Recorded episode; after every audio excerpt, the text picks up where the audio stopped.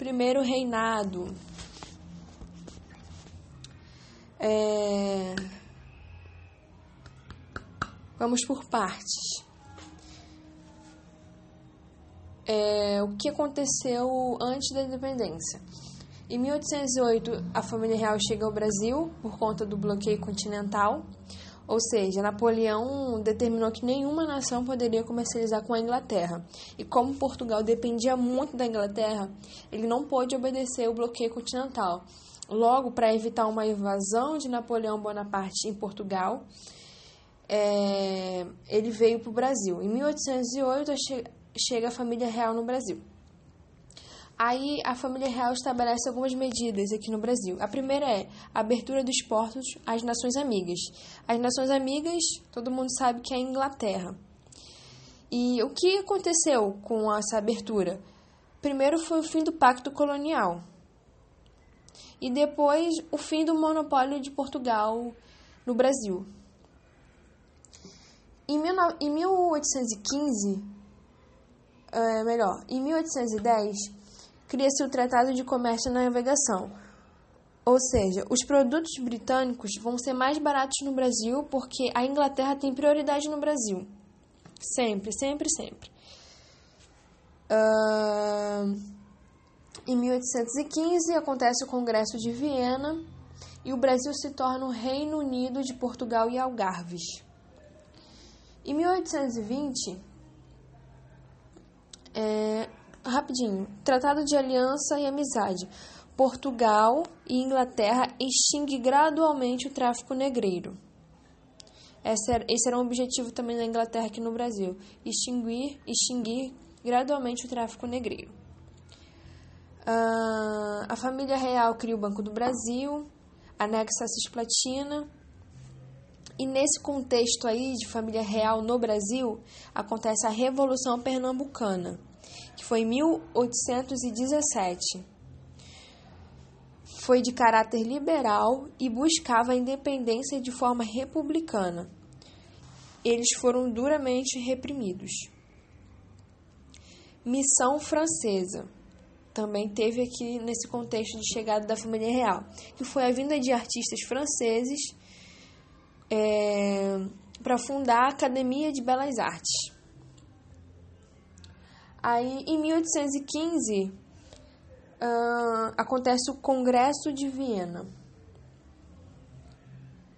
No Congresso de Viena, o Brasil se torna o Reino Unido de Portugal e Algarves. Em mil oitocentos e vinte, acontece a Revolução Liberal do Porto, que a elite portuguesa exige o retorno da família real e a recolonização do Brasil. Eles não estavam satisfeitos É, do Brasil virar uma nação, né, de virar um, um país independente. Eles queriam que o Brasil continuasse sendo colônia exploradora de Portugal.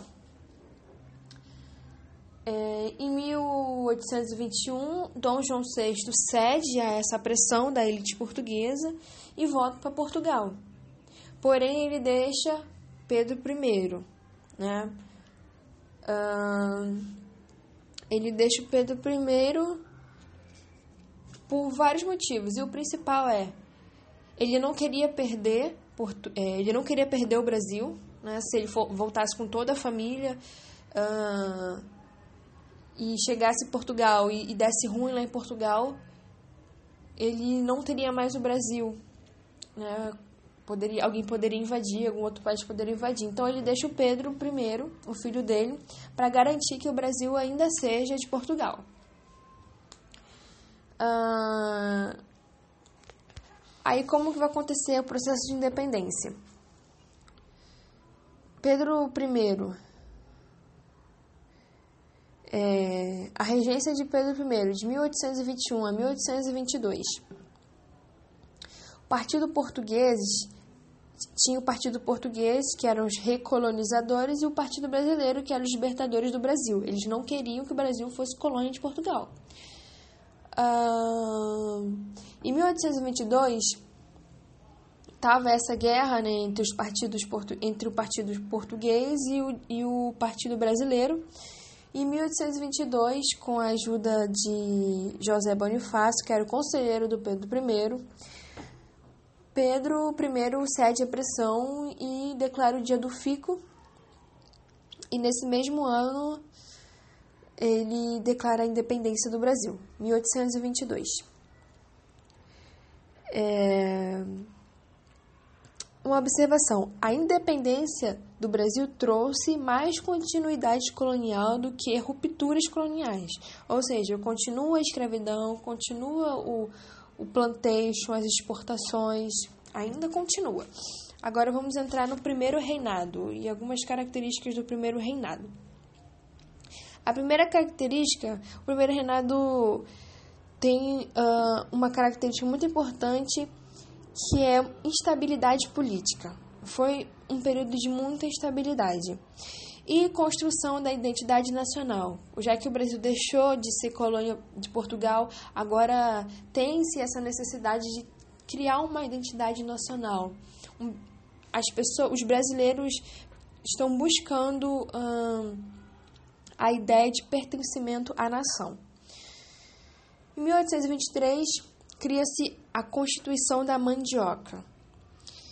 É, essa Constituição dava poder aos grandes agricultores e limitava o poder do imperador e portugueses, de alguns portugueses. É claro que Pedro Primeiro anula essa proposta. Aí, em mil oitocentos e vinte e quatro, é, ou melhor, mil oitocentos e vinte e três, aí depois disso tem a Noite da Agonia, que Pedro Primeiro dissolveu a Assembleia Constituinte e invalidou a Constituição da Mandioca. Então, o processo de invalidação da Constituição da Mandioca se chama Noite da Agonia. Em mil oitocentos e vinte e quatro, Pedro Primeiro cria uma Constituição, que foi a Constituição Outorgada e Conservadora. Foi a primeira Constituição do Brasil, em mil oitocentos e vinte e quatro. Características: poder moderador, poderia anular os três poderes, era um poder absolutista, hum, padroado, a igreja era subordinada ao Estado, catolicismo como religião oficial e voto indireto e censitário. Observação, o autoritarismo, o autorita, o autoritarismo de Pedro Primeiro estava sendo questionado. Revoltas. A revolta importante foi a Confederação do Equador. Províncias nordestinas liderada por Pernambuco contra a centralização do poder nas mãos do imperador, ou seja, eles estavam insatisfeitos com o poder moderador. Participação da elite e intelectuais. Objetivo, nova Constituição com caráter liberal e fim do tráfico de escravos. Foi influenciar, a Confederação do Equador foi influenciada pela Constituição do Equador, que era uma Constituição liberal. O líder foi Frei Caneca e tinha ideais separatistas. Foram violentamente reprimidos. Em mil oitocentos e vinte e cinco, Guerra da Cisplatina. Portugal foi o fundador da colônia do Sacramento, mas o território passou a pertencer à Espanha anos depois. Com a vinda da família real para o Brasil, Dom João incorporou de novo a região, mas o movimento de libertação surgiu na província da Cisplatina, com o apoio da Argentina. O Brasil declara guerra à Argentina e a Inglaterra intervém propondo a independência da atual Uruguai. Observação. Depois dessa guerra, o Brasil gasta muito dinheiro, muito dinheiro, e ainda por cima perde a guerra. Leva o Banco do Brasil à falência. E a partir daí começa a crise do primeiro reinado. Ou seja, Pedro Primeiro estava sendo questionado pelo autoritarismo, pelo poder moderador, a Constituição estava sendo absolutista, o poder estava todo nas mãos do imperador e as pessoas não estavam gostando disso. E depois ele, tava gastando, ele gastou muito dinheiro com a Guerra da Cisplatina, levou o Brasil a uma instabilidade econômica. Então as pessoas estavam questionando muito Pedro Primeiro. Aí, abdicação de Pedro Primeiro. Crise econômica devido à Guerra da Cisplatina, mais a insatisfação popular, mais conflito absolutistas versus liberais. Portugueses eram a favor do imperador, enquanto brasileiros eram liberais. O exército começou a se afastar de Pedro Primeiro. Noite das Garrafadas. Depois de voltar de Minas Gerais, onde foi mal recebido, Dom Pedro Primeiro recebeu homenagem de portugueses, e os brasileiros se revoltaram, atacando suas casas, atacando suas casas e aumentou-se o número de manifestações depois disso. Em mil oitocentos e trinta e um, mil oitocentos e trinta e um, Dom Pedro Primeiro abdica em nome do Pedro Segundo.